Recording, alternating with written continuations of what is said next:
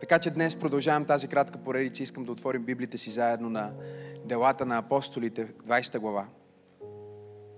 И ще четем от съвременния превод на Библията, седми стих надолу. В първия ден на седмицата, докато бяхме събрани, за да разчупим хляб. Бяха се събрали да разчупат хляб, да чуят проповед в неделя. И Павел, забележете, апостол Павел, който трябваше да заминава на другия ден, заговори на всички и продължи да говори до полунощ. Обещавам, че няма да направя това сега. Понякога хората казват, службата е много дълга, мисля, че трябва да прочитат този стих. Павел говори до полунощ. Бяхме се събрали в една стая на горния етаж, осветена от много лампи. Продължава и казва, на прозореца, кажи на прозореца, казва, на прозореца седеше младеж на име Евтих. Евтих, аз си го представям като един от тези, които са тихи в църквата. Евтих. Един човек да му кажи, не си сядай на устата. Кажи му, това не е лекция. Това е проповед, диалог. Изисква се твой отклик. Та Евтих, забележете, Евтих, той е тих, и той е седнал на прозореца и полека-лека, кажи полека-лека, така работи дявол в живота ти. Той никога не те удря отведнъж. Той те работи как? Полека-полека. Полека-лека се унасяше в сън, докато Павел продължаваше да говори. И когато сънят го надви, той се наклони и падна на земята от третия етаж.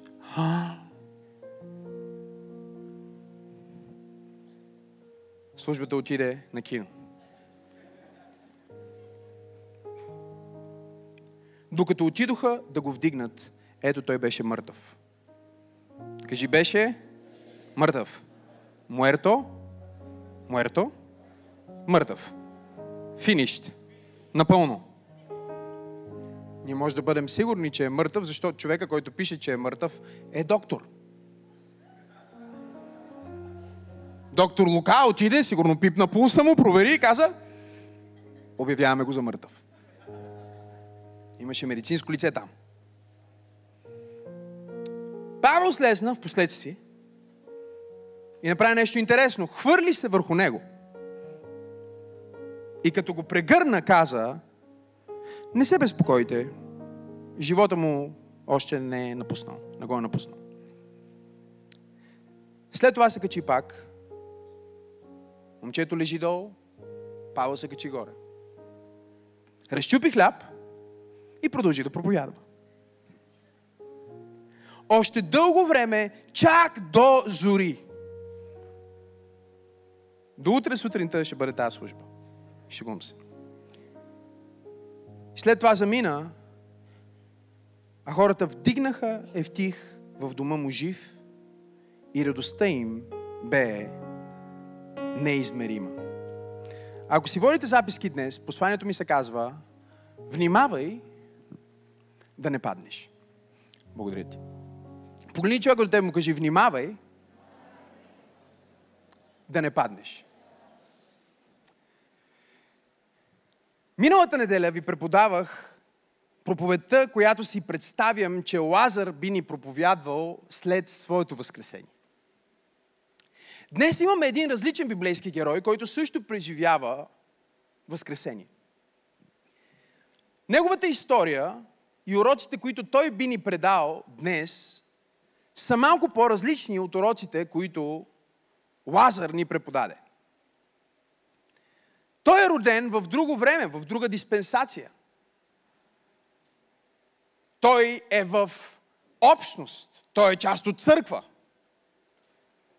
Той не е преди кръста, когато несигурността за това кой е Христос, дали всичко, което е казал е така, дали ще възкръсне от мъртвите, кой ще спечели битката, всички тези неизвестни са били отговорени с удивителна.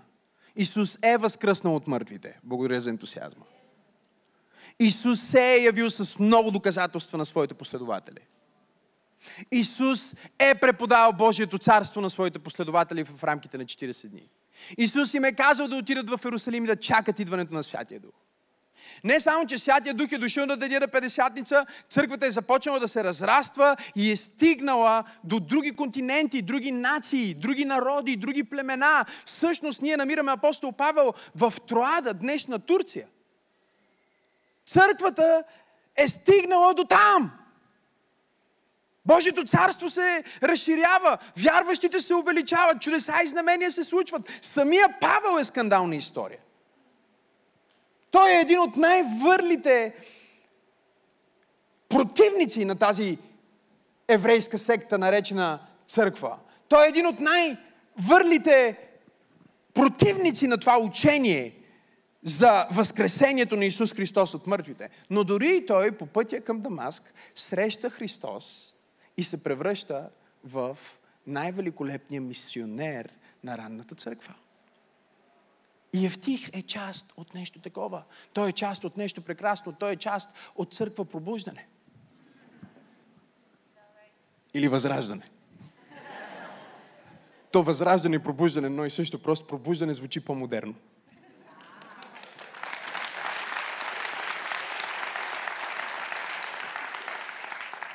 А и възраждане беше заето като име.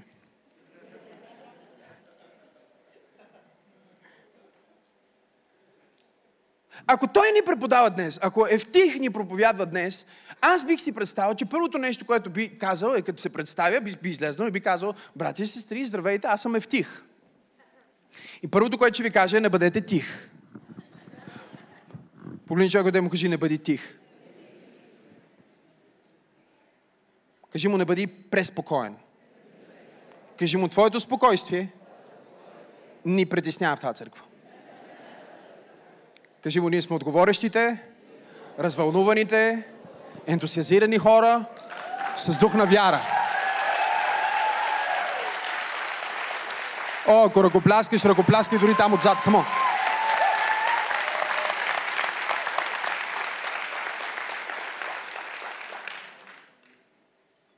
Да бъдеш тих означава да бъдеш пасивен.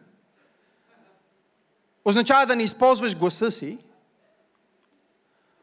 Означава да застанеш в позиция на консумация. Просто стоиш и чакаш да приемеш. Бог никога не работи с хора, които са пасивни. Бог никога не работи с хора, които не се движат. Бог никога не работи с хора, които са регистрирани в бюрото по труда.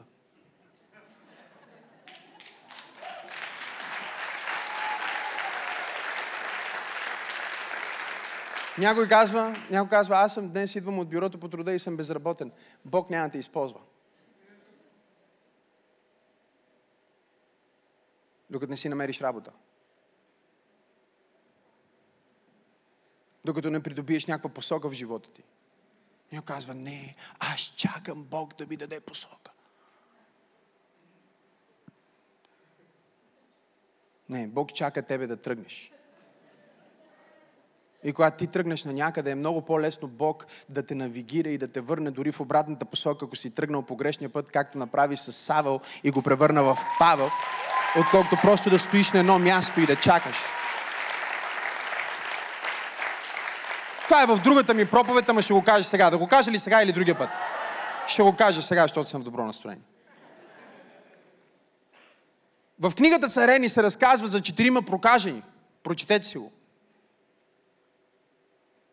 Четирима прокажени, които са прокажени и живеят в най-невероятната криза в Самария. Такава криза, че Библията ни разказва за човекоядство. Библията ни разказва за ужасни неща, които са се случвали в портите на града. И тези четиримата прокажени стоят и, и си говорят, и, и, и един я казал, абе, знаете ли какво? Ако седим тук, ще умрем. Ако отидем в града, ще умрем. Ако отидем в стана на врага, пак ще умрем. Така че защо да седим тук, като така и така ще умрем? Дай да се опитаме да направим нещо, дай да се задвижим на някъде, защото когато се задвижим на някъде, може да се окаже, че Божието благоволение ще се спусне върху нас, Божията сила ще се спусне върху нас, Божията мъдрост ще се спусне върху нас. Потни човека, те му кажи, спри да чакаш, задвижи се. О, ма не знам, не знам какво да направя, не знам откъде да започна. Започни от, от сега, в момента. Като спреш да бъдеш тих. Като спреш да бъдеш пасивен. Като спреш да бъдеш същия какъв си бил последните десет години да очакваш различни резултати. Седял си по този начин с твоето достойно аз, слушайки внимателно проповеди твърде дълго време. Може би е време да пробваш различна стратегия. Може би е време да се пробваш да кажеш амин, алилуя, нещо, да се развълнуваш, да бутнеш човека до тебе, да дадеш дарение, да се помолиш за някой, да поканиш някой. Да, Бог ще ме навигира. Бог ще те навигира до толкова, доколкото ти можеш да навигираш една кола, която е спряла и е дигнала ръчната. Можеш да въртиш кормилото на всяка страна, можеш да завиваш, можеш да пускаш мигачи, можеш да пускаш аварийни. Нищо няма да се случи, докато не запалиш и докато не тръгнеш, нищо не се случва.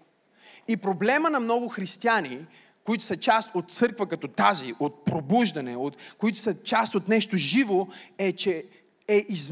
мъчително е да бъдеш част от нещо живо, пълно с енергия. Да получаваш седмица след седмица и ден след ден и час след час и да не използваш силата, която имаш. Тук ли сте, хора? Мога ли да илюстрирам? Я, ела тук, ти, ела тук. Ти, да, да, ти. Я, дръпни го този вентилатор към мене. Къде е включен този вентилатор? Включен ли е някъде? Внимай да не те удари тока. А, до там ли е? До там ли ще стигне? Може ли да стигне по-далеч? Може ли да го изключиш? Я го изключи. Гледай да не изключиш осветлението на сградата. Бъди сигурен, че изтегляш правилния контакт. Нека му ръкопляскаме, той изтегли правилния контакт. Дай го насам, дай го насам сега, дай го насам. Сега това е вентилатор. Този вентилатор е като тебе. Не, че си толкова грозен, по-хубав си, но горе-долу така изглежда. Дай ми един химикал. Имаш ли химикал? Или молив, някакъв дълъг обаче. Хубав. Дълъг. Не, не, нейното е по-хубаво. Нека и ръкопляскаме. Видях го отдалече. Да. А сега. Ще ме... Ей, дебел е. Не може да влезе. Може ли се отвори това? О!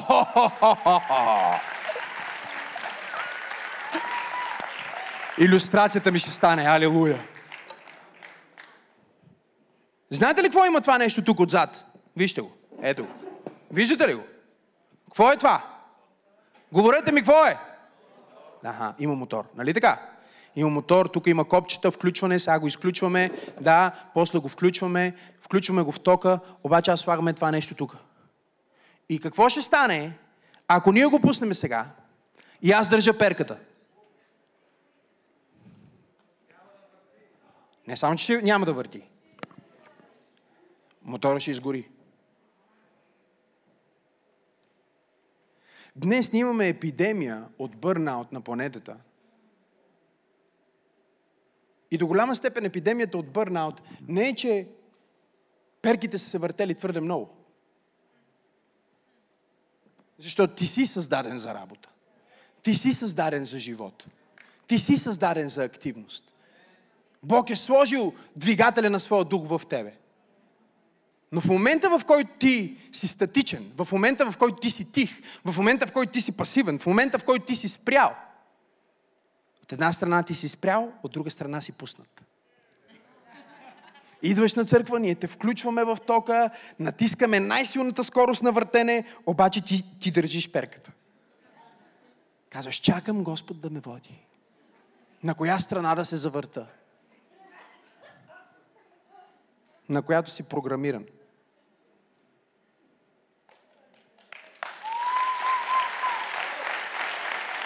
Бутни човекът и му кажи, внимавай да не паднеш в бърнаут от мързел. Да, да, да, да. Много хора преживяват бърнаут, защото работят твърде много.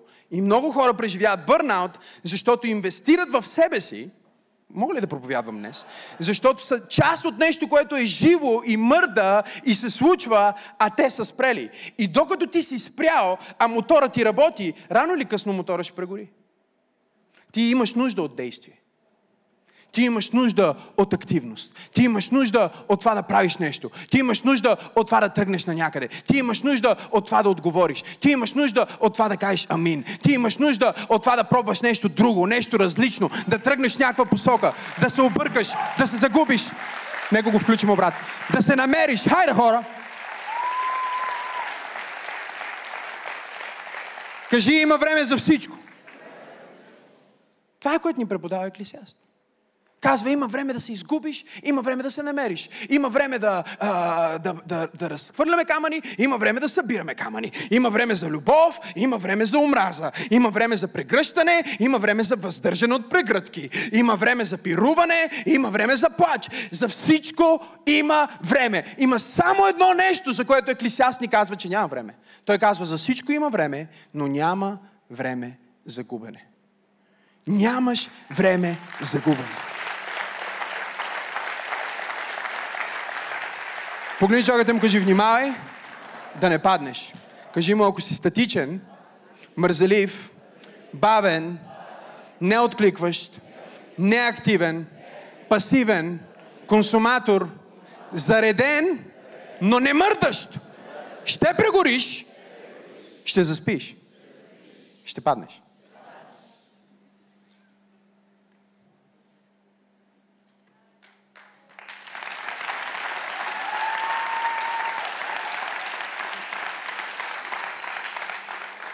Погледни човек от тебе и му кажи така, внимавай да не паднеш.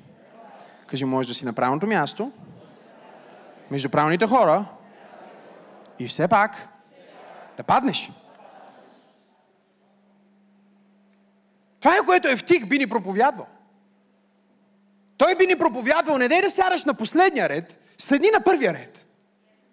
Не дай да бъдеш като хората в църквата, които идват на последната песен, и си тръгват преди проповедника да е довършил последната си точка.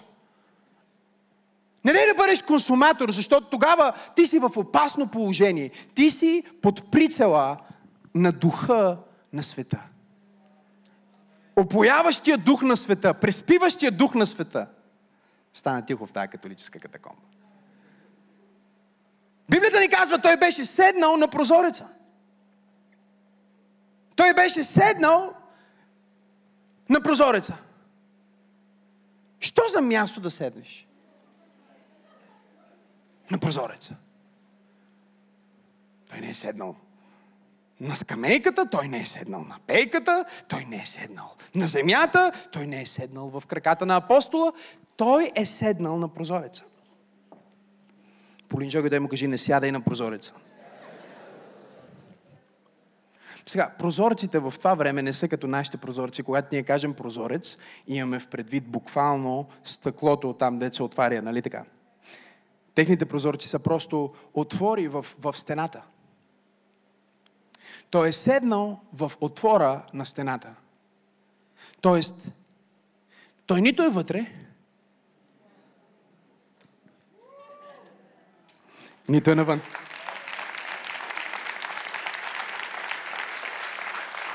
Той е по средата. И най-уязвимото място, на което можеш да се намираш в живота ти, е по средата. По средата между две мнения. По средата между две църкви. По средата между две роли. По средата между две приятелки. По средата между две кариери. По средата между два сезона. Най-големите изпитания и изкушения в Библията се случват по средата.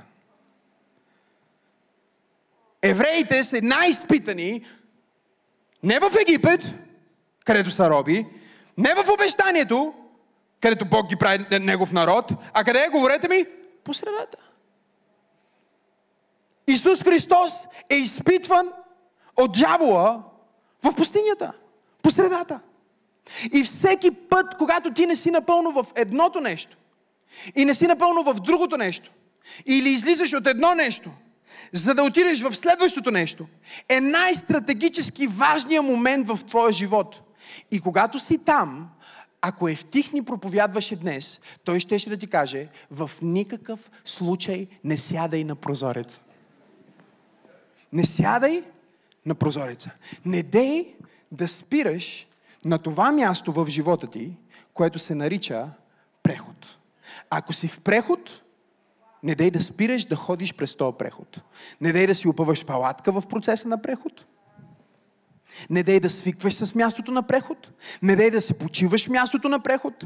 Не дей да си правиш къща в мястото на преход. Ако в момента ти си в преход, това, което дявол иска да направи, е да вземе всички неща, които ти адаптираш в прехода ти като временни, и да станат постоянни завинаги в твоя живот. Това е като това, което казваш на жена ти, нали? Скъпа, само временно. Временно, докато решим, временно, докато направим. На мен пастор Тери винаги ми казва така, защото аз си казвам, нека да вземем само тази маса временно, за да просто по-бързо да сложим някаква маса в къщи. И тя казва, не. Казвам, защо? Тя казва, не искам маса. Казвам, трябва ни маса, трябва да ядем някъде. Не, не може. Защо не може? Защото тази временна маса, която ти ще вземеш сега, ще започне да ти харесва. И ти ще заседнеш в преход. Ще заседнеш във временно.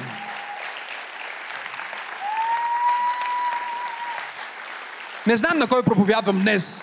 Може би проповядвам само на един човек в тази зала, но Бог ме е изпратил да те извадя от посредата. Знаеш ли какво е посредата? Посредственост. Посредата. Ти си посредата? И си какъв? Хайде, говорете ми. Посредствен. Не се съгласявай с това да имаш посредствена вяра в Бог. Не се съгласявай с това да имаш посредствено християнство. Не дай да бъдеш от вярващите, които седят на прозореца, нито са в църквата, нито са в света. Нито са с Бог, нито са с дявола. Ни, ни, нито служат на Бог, нито служат на дявола. Всяко нещо, което е посредата, е посредствено и е обречено да падне. Но преди това, вижте какво се случва, леко по леко. О, аз проповядвам по-добре, отколкото вие се вълнувате днес. Леко по леко. Той си е седнал по средата, отпуснал се по средата, и сега, отпускайки се,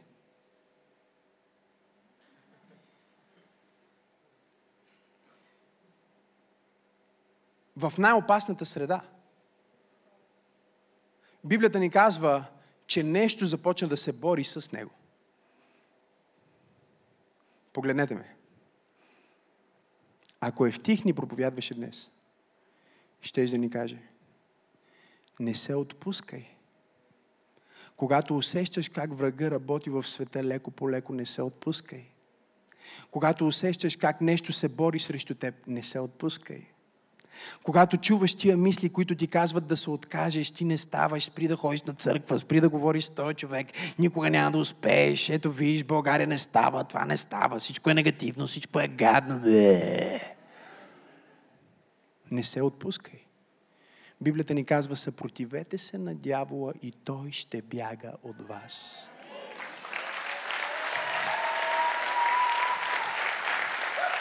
Ако Ев... Ако Евтих проповядваше днес, той щеше да ви проповядва посланието от въдното.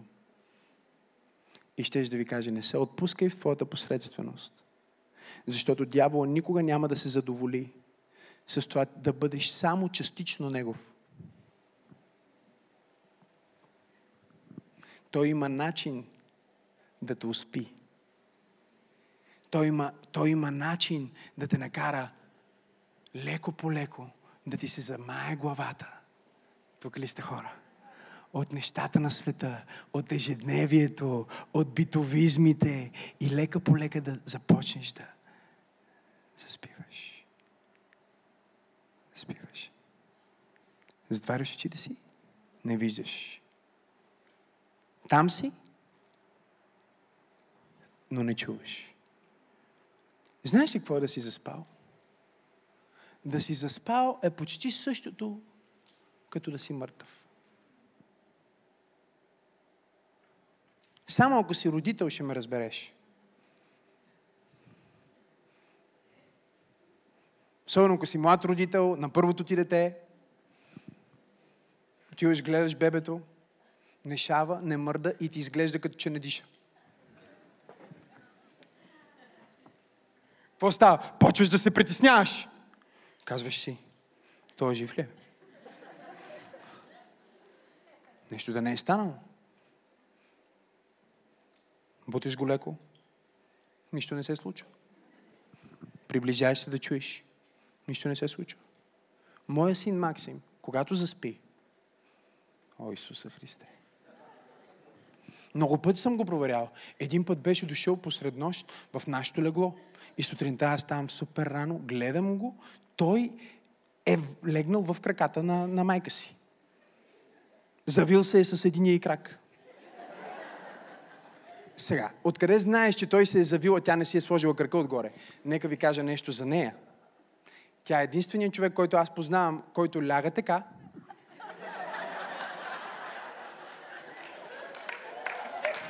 И сутрин, когато се събуди, се събужда така.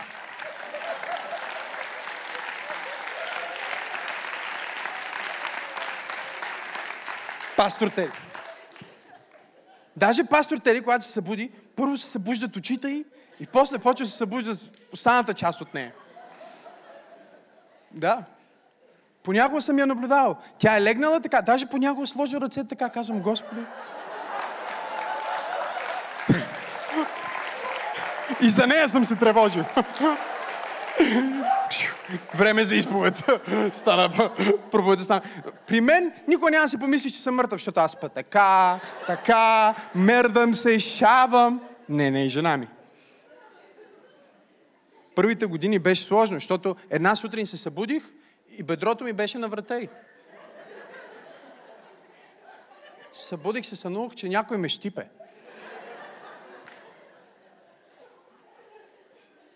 По едно време си отворих очите, виждам Теодора, виждам бедрото ми на врата й.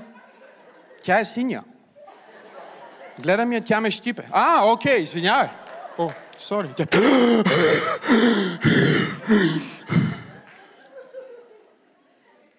Но тя спи така.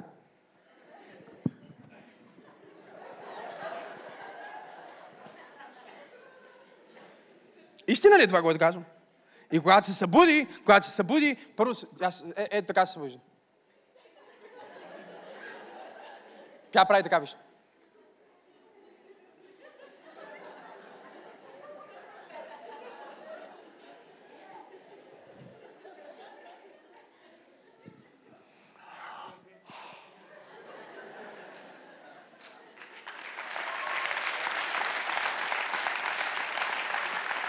Така че аз съм родител. Събуждам се една сутрин и виждам, че Максим се е завил с крака на майка си. Защото тя не си слага краката. Той ще го е взел и ще го сложил да, да му топли.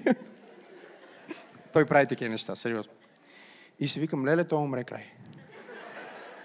Сега жена ми е лекичка, обаче цял крак, малко дете. Викам си, то да не се е задушил нещо. Отивам при него, бутам го. Не мърда. Дигам ръката му, пускам я.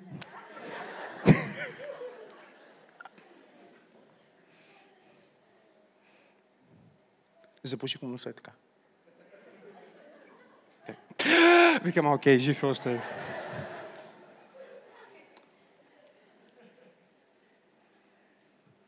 Ботничокът му кажи, не заспивай. Кажи му, не заспивай. Кажи му, не заспивай. Кажи му, не заспивай. Кажи му, не заспивай за твоята страст за Бог. Кажи му, не заспивай за твоето служение. Кажи му, не заспивай за твоята вяра. Кажи му, не заспивай за твоето семейство. Кажи му, не заспивай за твоята кариера. Кажи му, не заспивай за твоите мечти. Кажи му, не заспивай за твоята страст. Бутни го и кажи, не заспивай! Стани ти, който спиш, и възкреси от мъртвите, за да те осени Христос. Евтих би ни казал, посланието отвъдно, той би казал, не сядай на прозореца, в никакъв случай не бъди по средата.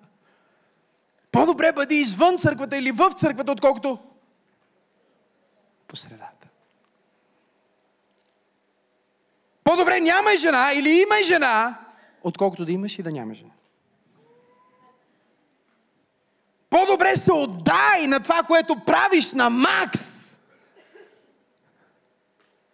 Задвижи се в нещо и кажи, аз ще правя това нещо с цялата си сила, ще правя това нещо с целия си живот. Няма да блокирам мотора на духа, който Бог е сложил в мен. Бог ще ме учи в движение. Бог ще ме изгражда в движение. Бог ще ме издига в движение. Бог ще ме поправи в движение.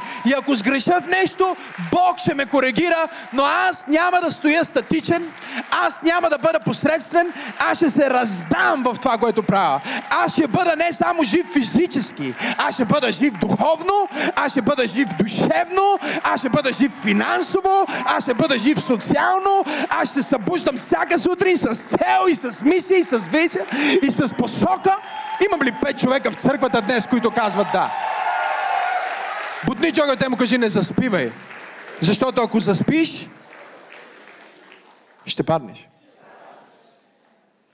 Това е процеса. Аз съм го виждал. Чуйте ме. Казваха петнайсет години. От петнайсет годишен проповядвам. И това е факт. От петнайсет годишен аз наблюдавам процеса, Жоро. Това е начинът, по който хората отпадат и умират. И много от тях нямат апостол Павел там, за да ги възкреси. Тук ли сте, говорете ми? Първо почват малко, малко, малко, малко по-назад да седат в църквата, после изпускат една служба. Той дявол не работи веднага, а моментално, вижте какво ни казва, а, вижте какво ни казва, казва, полека-лека, бутни човекът да му кажи, полека-лека. Полека-лека. Не се събуждаш един ден и си кажеш, ще се самоубия да отидеш и се хвърлиш от някой мост. Но полека-лека. Събуждаш се една сутрин, чуваш глас. Той е твой глас. Ти си мислиш, че си ти.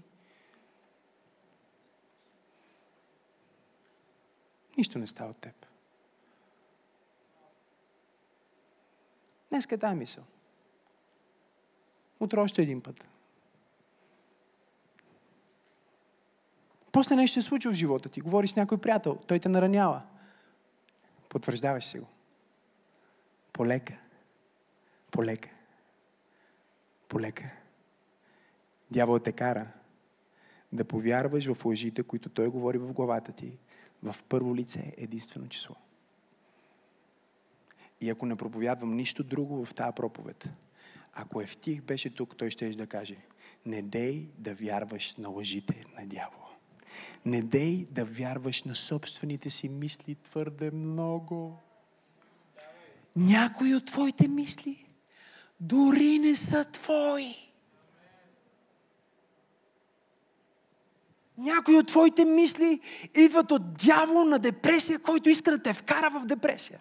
Някои от твоите мисли идват от дявол на безнадежност, който иска да те кара да се чувстваш като че нищо няма да стане в живота ти, като че си си изпуснал шанса си, като че всичко хубаво, което е трябвало да става, вече се е случило преди пет-десет години и в бъдещето ти няма нищо светло и нищо благословено. Аз съм тук, за да смъмра тази лъжа от дъното на ада и да декорирам думи на живот в твоето съзнание и в твоя дух и да ти кажа, че Бог не е свършил с теб.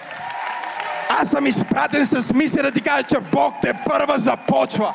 Твоето бъдеще е по-благословено от твоето минало. Твоето утре е по-благословено от твоето днес. И свикай, ако го вярваш.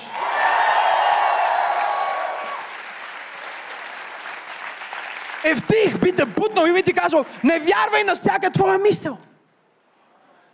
това, че ти е минало през ума, не значи, че непременно е истината. Умът ни ни лъже през цялото време. Умът ни е паднал. Умът ни трябва да бъде обновяван и колкото и да е обновяван чрез Божието Слово, пак ни лъже. Апостол Павел казва: о, откривам това нещо в себе си, откривам, че искам да направя нещо хубаво, искам да направя нещо добро, но, но, но злото, което живее в мене, ме изпреварва. Що за жалък и окаян човек съм аз? Казва най-великият апостол. Не върша доброто, което искам да върша, а върша злото, което не искам. Имам този закон, откривам го, казва, откривам го, чувате ли ме, откривам го. Той казва, намирам този закон, намирам го в плътта, намирам го в тялото ми, защото тялото ми е в греха, в, в тая материя, която е паднала в грях. Има нещо, което живее в това тяло и това нещо, което живее в това тяло, дали е его, дали е плътщина, дали е грях, дали е страх, дали е както искаш да го наричаш, това нещо през цялото време се бори срещу мен.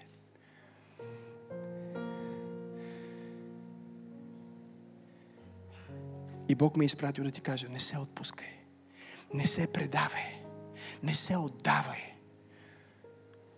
Някой каза, най-добрият начин да се справи с изкушението е просто да се отдадеш. Глупак.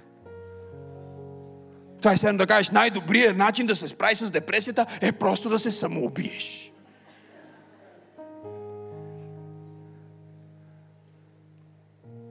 Това е следно да кажеш, най-добрият начин да се справиш с безпаричието е просто да умреш от глад. Що за тъпа стратегия? Най-добрият начин да се справиш с изкушението е да се съпротивиш. И то не само да се съпротивиш със своята собствена човешка воля. Аз се опитвам да проповядвам на някой днес. Не да се съпротивиш само с твоята собствена човешка мисъл. Но най-после бъдете силни в Господа, в силата на Неговото могъщество. Облечете се в пълното бойно сражение на духа, за да можете да устоите на всяка огнена стрела. На всяка огнена стрела. На всяка лъжа, която ви се изпраща лично към вас или общо към България. Не дейте да влизате в духа на тълпата. Не дейте да излизате през прозореца. Не дейте да сядате на прозореца. Това ли са последната, последната точка на Евтих? Ето е последната точка. Павел продължаваше да говори. Аз мога да си представя, Павел го вижда. Той е унесен. Както аз виждам, нали? Аз виждам. Ти си унесен, виждам те, притеснен си. Виждам. О, тая неделя не беше на църква. Виждам те, аз го виждам. Аз го виждам. Говорих с един човек наскоро. Кам в неделя беше на църква и той, е, пасторе. Казвам, какво е, пасторе? Да не би да си бил там. Вика, не бях, му откъде знаеш? Сте виждам на прозореца и виждам тоя гаден, мазен дух на посредственост и леко по леко, който идва върху тебе. И Бог ми изпратил да ти кажа днес. Последното нещо, което Евтих би казал. Вижте какво казва. Павел продължаваше да проповядва. Той го гледа и си вика, може би словото, може би словото. Може би, може би словото. Хора, словото. Той не си говори някакви хуи. Той, той говори словото. Той говори словото на Бог. Той си казва, може би сега, аз докато говоря словото на Бог, той е седнал на прозореца, може би Може би Словото. Но Словото е... Словото е точно толкова силно.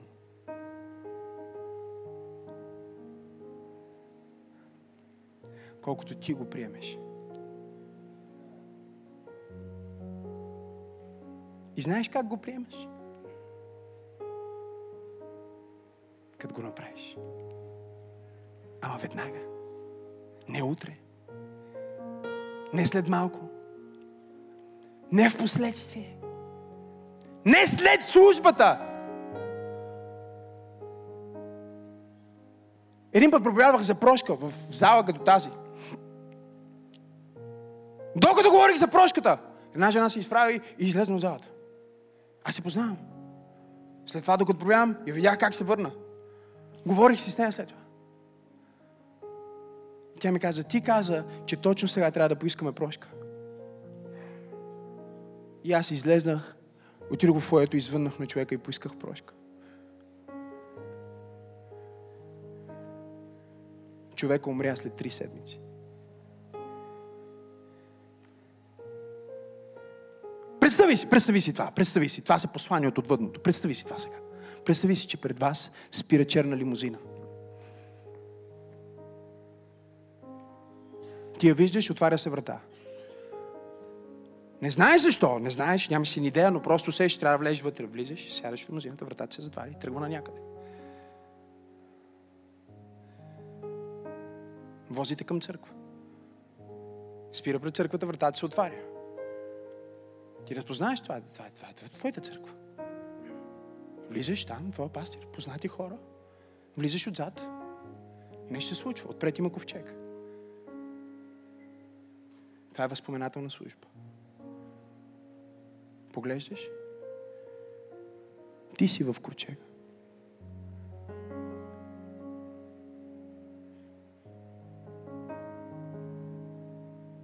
Какво искаш?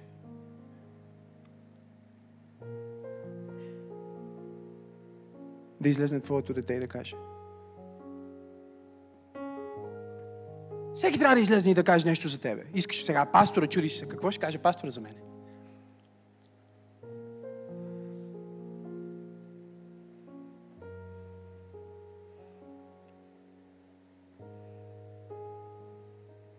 Един от най-невероятните умове на Швеция, изключителен химик с стотици патенти, създал най-изключителните изобретения, включително създава динамита. Създателя на динамита. Един ден брат му умира, големия му брат умира и вестниците във Франция по погрешка мисля, че той е умрял. И на корицата на вестника слагат.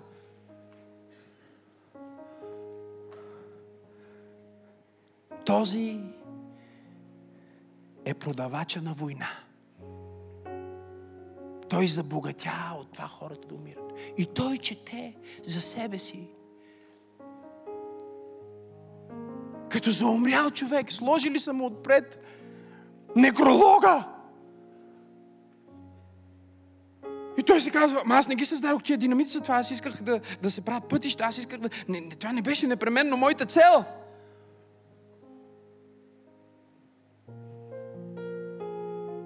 Този ден си казва, не, аз не мога да бъда запомнен по този начин. От този ден нататък започва да живее живота си в услуга на обществото и когато умира, остава деветдесет и шест процента от богатството си, за да създаде наградите, които днес носят неговото име и с които е запомнен. Алфред Нобел завинаги ще бъде запомнен като създателя на Нобеловата награда за мир. Погледни човекът и му кажи, не дей да живееш посредствено. Кажи му, словото, което слушаш в момента, има точно толкова сила, колкото ти си готов да приложиш. Кажи му, словото е точно толкова потентно, колкото твоето приложение. Твоето приложение на словото определя ефекта на словото в твоя живот. И вижте какво се случва. Свършвам с тази проповед. Вижте какво се случва. Павел продължи да говори и когато сънят го надви. Сънят, сънят го надви, защото той се предаде. Той се наклони и падна.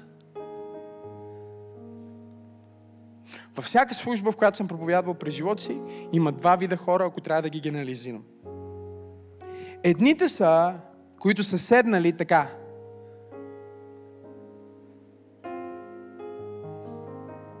Те са с заден наклон. Те са наклонили за излизане. Наклони се назад, наклони се като... Нека чуя какво имаш ти да ми кажеш. Да. Дори когато служа на хора, понякога пророкувам или се моля за хора, е по този начин. Някой идва и идва така. Той ще слага единия крак за другия крак. Вижте ме сега, вижте. вижте. Застава. Той сега знае, че аз се моля. Може би е гледал някое клипче, някои хора изпадат и той си казва сега, в никакъв случай няма да падна.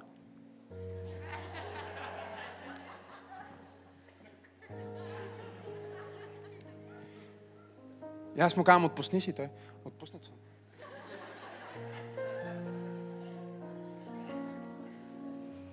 Стана в тайквондо бойна поза.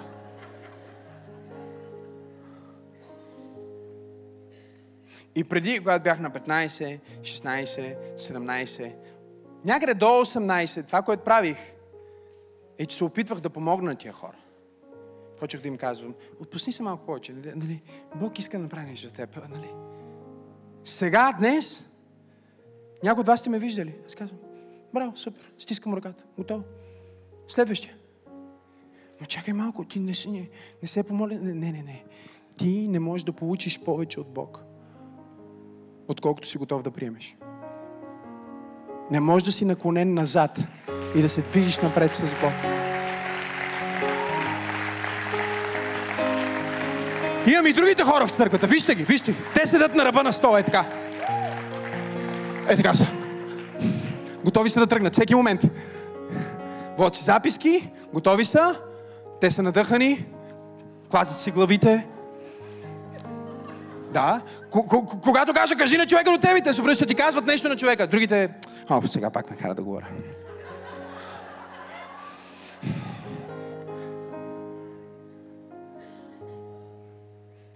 Той се наклони и падна. Той се наклони и падна. Той се наклони и падна.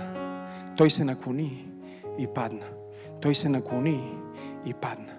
Твоята склонност ще стане твоето падение. Твоята склонност ще стане твоето падение. Твоята наклонност. И тук ние обичаме да влизаме в нашите си оправдания и да казваме, о, аз просто съм си такъв. Аз съм просто по-интровертен тип. Не мога да викам и да креща като всички тези.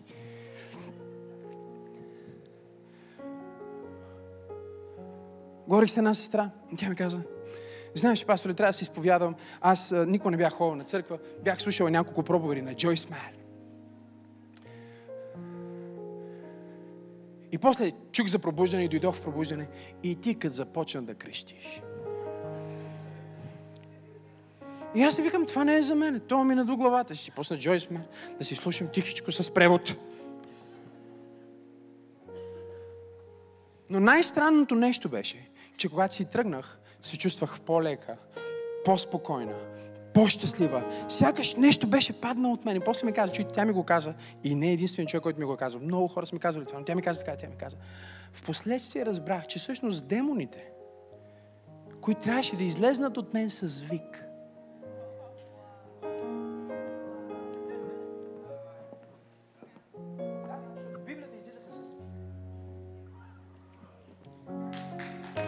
Ограниченията, които излизат само с вик. Страховете, които излизат само с вик. Стереотипите, които се събарят само. Стените, които падат само. Леса. Ма тя ми вика, тя ми вика, тя ми вика, тя ми вика, тя ми вика. Тя ми вика, аз осъзнах, че нямам никакъв проблем да креща на децата ми. Казва, аз осъзнах, че нямам никакъв проблем да повишавам тон на съпруга ми. Казва, осъзнах, че нямам никакъв проблем да викам на новините.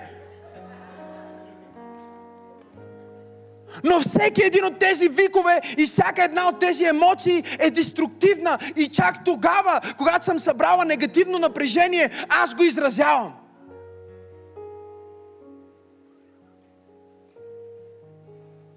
Това е като мотора на вентилатора.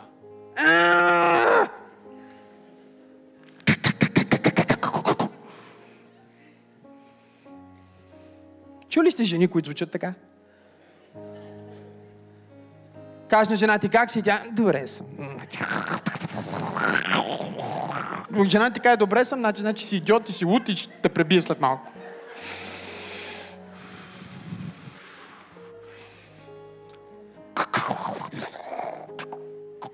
Роптания, викове за всяко друго нещо.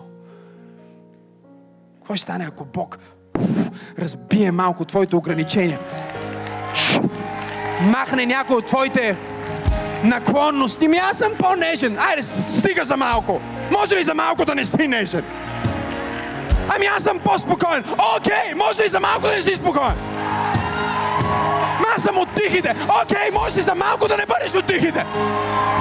Това ще стане.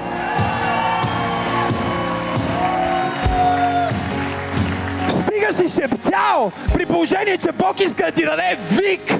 Стига си мърморил, при положение, че Бог иска да ти даде пророчество. Това, което Бог ти е казал в стаята, трябва да го викаш от покрива. Имам ли някой днес?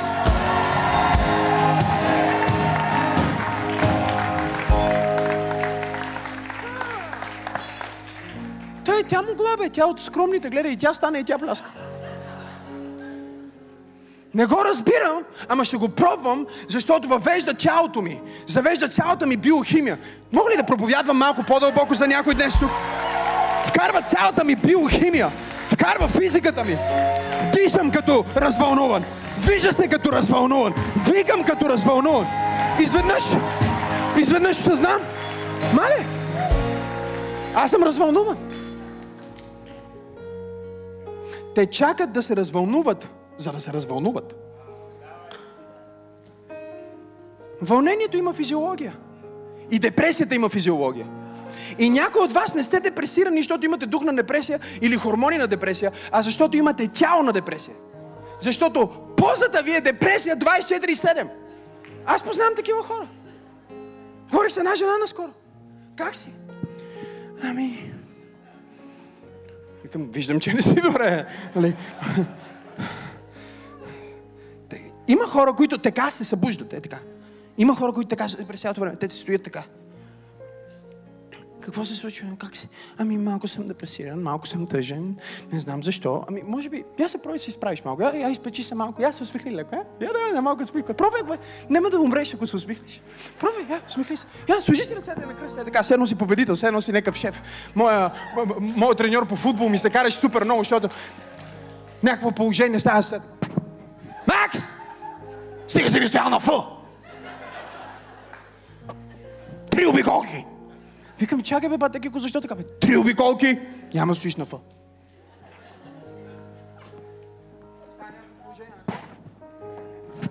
Ей! Що стоиш на фъл? Що?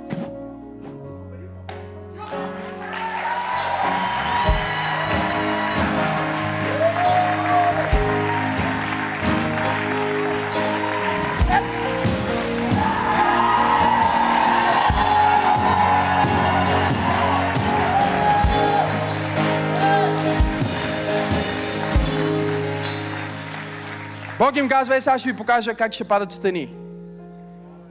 Най-дебелите, най-високите стени, които сте виждали, е така ще падат. Идете и кажете тиха, нежна молитва пред тях. Изпейте тиха нощ, свята нощ. Служете най-скромния проповедник отпред и нека той да поръси със светена вода и да каже, Отче наш.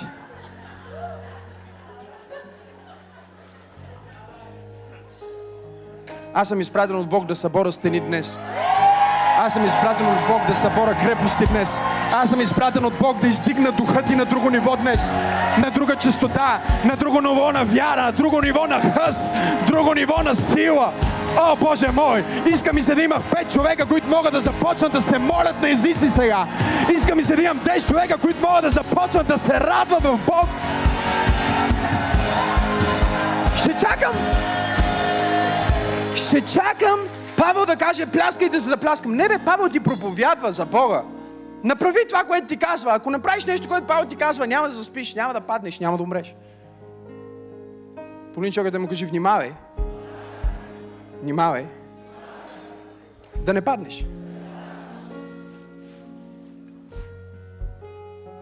всеки път, когато си горе-долу, най-мраза този отговор. О, шакарабасаката. Как си? Горе-долу. О, Исус.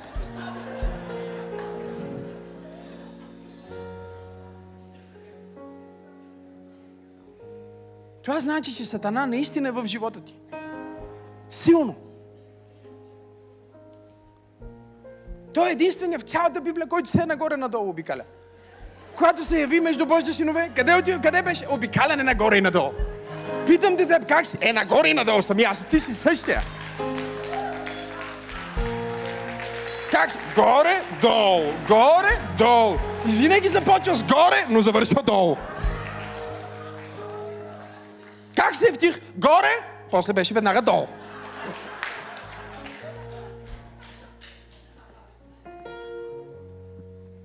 По-добре кажи, знаеш какво? Долу съм. Ама много съм долу. Ма чувствам се зле. Имам нужда от молитва. Трябва някой да ми помогне, защото съм долу. Или кажи, горе съм, страхотно съм. Чувствам се невероятно. Бог е с мен, победител съм. Наистина съм в прекрасен период в моя живот. Не дай да лъжеш. Как си? Горе-долу. Демек, искам да ти кажа и не искам да ти кажа и затова ще ти кажа и няма да ти кажа. Но да знаеш, съм горе и после съм долу. Но завършва отгоре надолу. А Бог иска да те дигна отдолу нагоре. Той изпраща Словото си, за да те изцели и да те издигне от ямата, в която стоиш.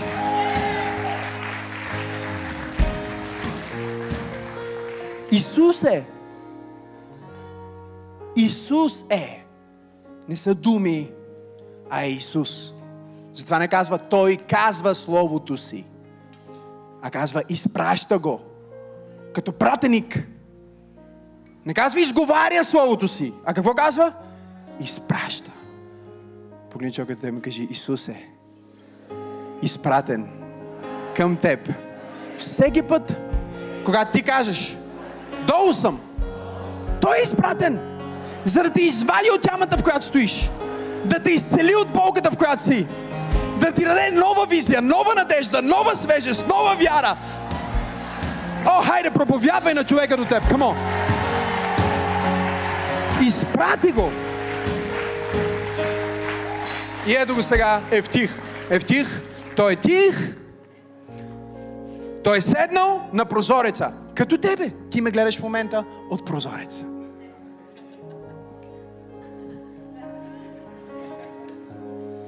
Отварял си прозореца на YouTube и ме гледаш от прозореца. Отварял си прозореца на Facebook и ме гледаш от прозореца. Бог ти казва, стига си седял на прозореца. Ела вътре. Come in! Come in! Докато си на прозорец, нито си в пробуждане, нито не си в пробуждане. Ти си, ме гледаш ме от прозореца сам.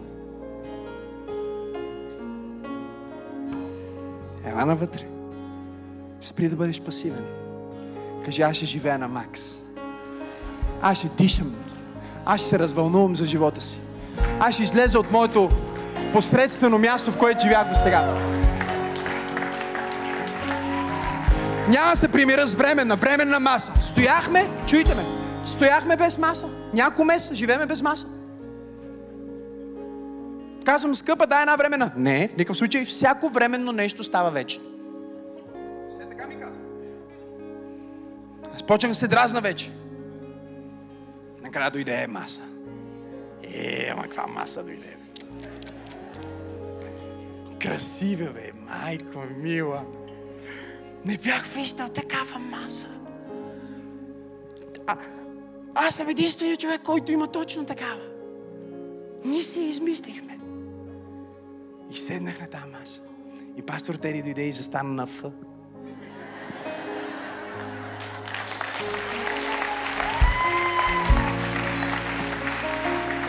Вика, как е, а? Добре ли тази маса? Мисля, че е по-добре от оная, дето искаше време да дадеш, ще застане вечно. Временно Прекарвам време с този супер посредствен човек, който ми вреди, защото нямам други хора, с които да хода на кафе и затова си пия кафето с този клюкар. Ще стане най-добрия приятел. Временно, временно, за сега само спирам за малко диетата. Той човек не може да винаги да е на режим. Трябва малко да отпуснем каишката, да смениме дупката и да надевелеме. Това е временно, само за малко. А. Временно, не, не е за винаги. Някои хора, които ме гледат в момента, още носят десет килограма, които са качили преди десет години от All Inclusive в Анталия. Те бяха временни, ме те продължават. Накрая се окаже, докато смъртта ви разделиш си.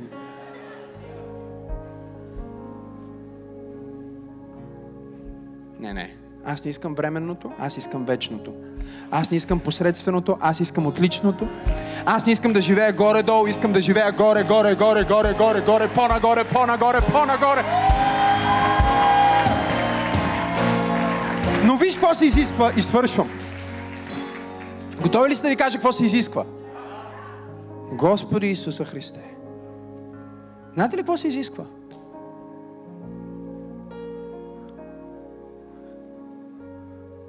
Павел слезна и не се помоли за него. Не го помаза с масло, като църковните презвитери. Не направи нищо библейско. А се метна върху него. Гледали сте Кечмания?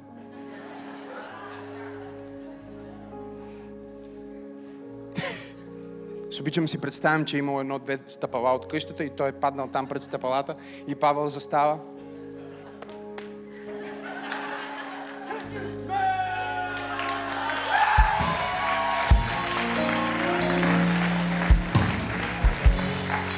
Бутни чогата, кажи, то отворите проповедници, спокойно, не се притеснявай. Откачене, кажи му откачене, няма съвет. Знаете ли какво ще стане сега? Никога няма да забравите тази история, това ще стане. Толкова дълбоко, тук ще я забих толкова дълбоко във вашето въображение, че всеки път, когато видите скалата, чуете за Кечмания или помислите за Кечмания и си спомните за Библията. Neuralink. Създадох ново нервно окончание в мозъка ти току-що. Силата на асоциацията. Той се застава.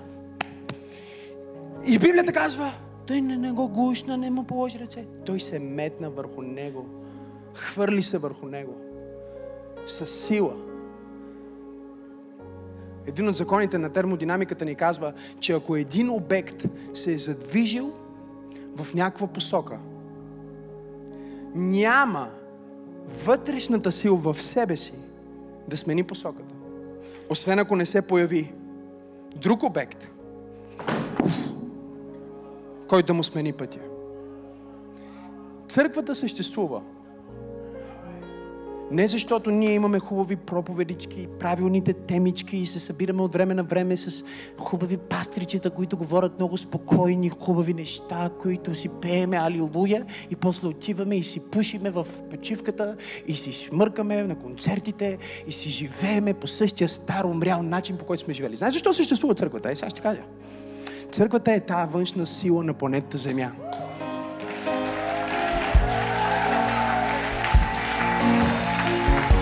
Която казва, когато целият свят е тръгнал по дяволите буквално, църквата ще застанеш и каже, па, не може, пам, обратно. Ти си агента на промяна, който Бог иска да използва. И тогава идва въпроса, Жоро, като ние сме се затъркаляли в една посредственост, депресия и неефективност в църквата. И се занимаваме с това, кой е дракона, кой е а, дякона, коя демонизация, деноминация изповядваме, кой е нашият лидер, откъде идваме, накъде тръгваме и спориме за всякакви малки точки, запетаи и доктрини, докато света се движи към ада. Никой и нищо не може да спре тях и никой и нищо не може да спре църквата, когато и църквата се затъркули към същата глупост, към която света се е затъркулил. Тогава Божието решение, теолога ще ви каже, винаги е било едно и също през цялата история на църквата. Да ви кажа ли нещо за цялата история на църквата? Ще генерализирам. Имало е по-кофти моменти от този. Не знам дали осъзнавате това, което ви казвам. Имало е моменти, в които лидера на цялата църква е бил психопат. Не такъв готин пастир като мен, примерно. И тук не говоря за една църква, говориме за цялата католическа църква. Някакъв папа, който е главорез, убиец, престъпник, лъжец. И той е, той е главата на църквата. И ти си мислиш, край, това нещо просто не може да продължи. Тия хора просто не могат да продължат. Тогава Бог изпраща друг външен агент.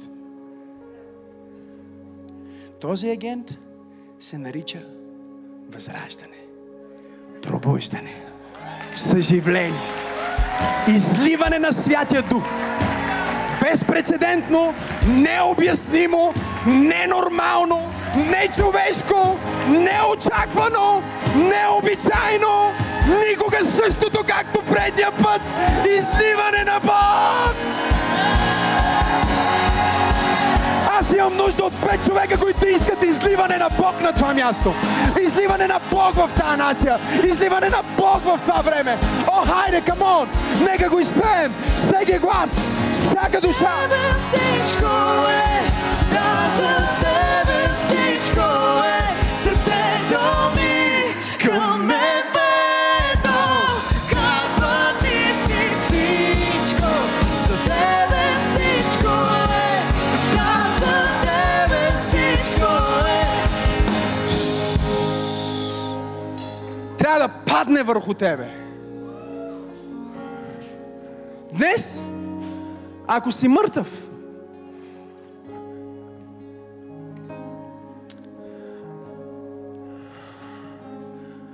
ако си мъртъв вътре, вътре в душата ти, ако семейството ти е мъртво, ако мечтите са ти мъртви и си се задвижил в някаква посока, искам да кажа, никой няма да те спре. И, и чуй, чуй, ти нямаш силата вътре в тебе да се, да се спреш.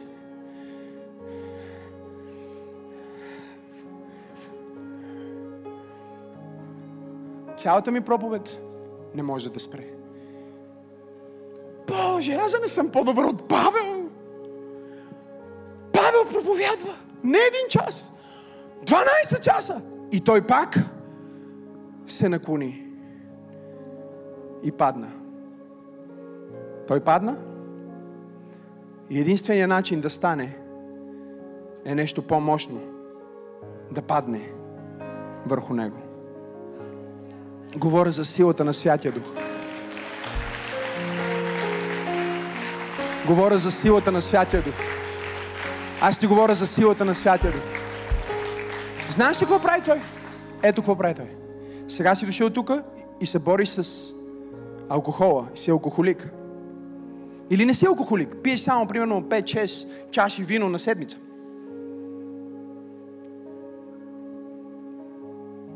Влез, влез в Google и напиши алкохол брейн. И виж как пет чаши алкохол на седмица, тежък и не чак толкова, изяждат мозъка ти буквално като хероин.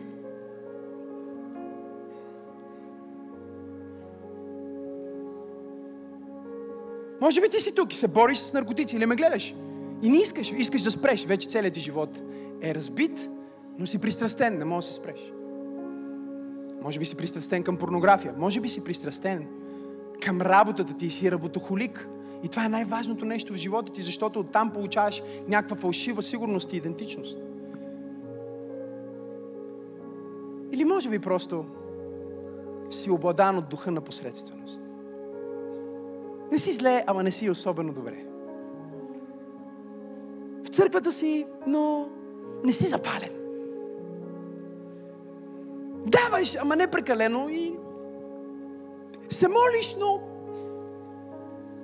само когато си на път да катастрофираш или нещо по-драматично. Имаш Библия, но горе-долу я четеш. И проблемът тук е, че църквата дени, пасторите, хората тук, които ние сме запалени, нали? Ние се опитваме да обясниме, примерно, аз ще се опитам на него да му обясня, защо той да живее за Бог, а не за света. Ще му проповядвам, ще го обичам, ако се отклони, ще го намеря, ще се боря за него. Такива пастирски неща ще направя. Той пак ще падне. Той ще заспи, така случва. Първо си посредствен, после заспиваш, после се накланяш, после падаш и накрая умираш. Така става. И никаква проповед, която аз мога да проповядвам, няма да промени това. Много обезкуражително, нали? Затова проповед не е разрешението. Не е разрешението. Проповедта може да те научи как да живееш, само ако вече си съживен. А да бъдеш съживен, да бъдеш възкресен от мъртвите, да бъдеш възкресен от посредственост, е дело само на Святия Дух. Само на Святия Дух. Той трябва да падне върху тебе. И когато Святия Дух падне върху тебе, ще забравиш и цигари, ще забравиш и алкохол, ще забравиш и наркотици. Всичко това ти просто ще бъдеш. Знаеш какво? Ще ти бъде сменена посоката. Издигни ръце, където и да си в тази зала. И го поискай сега.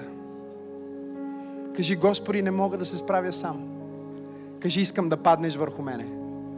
Поискай го. Кажи, не елегантно, не нежно, не по някакъв мой начин, по твоя начин. Ако искаш, разтърси ме. Ако искаш, разплачи ме.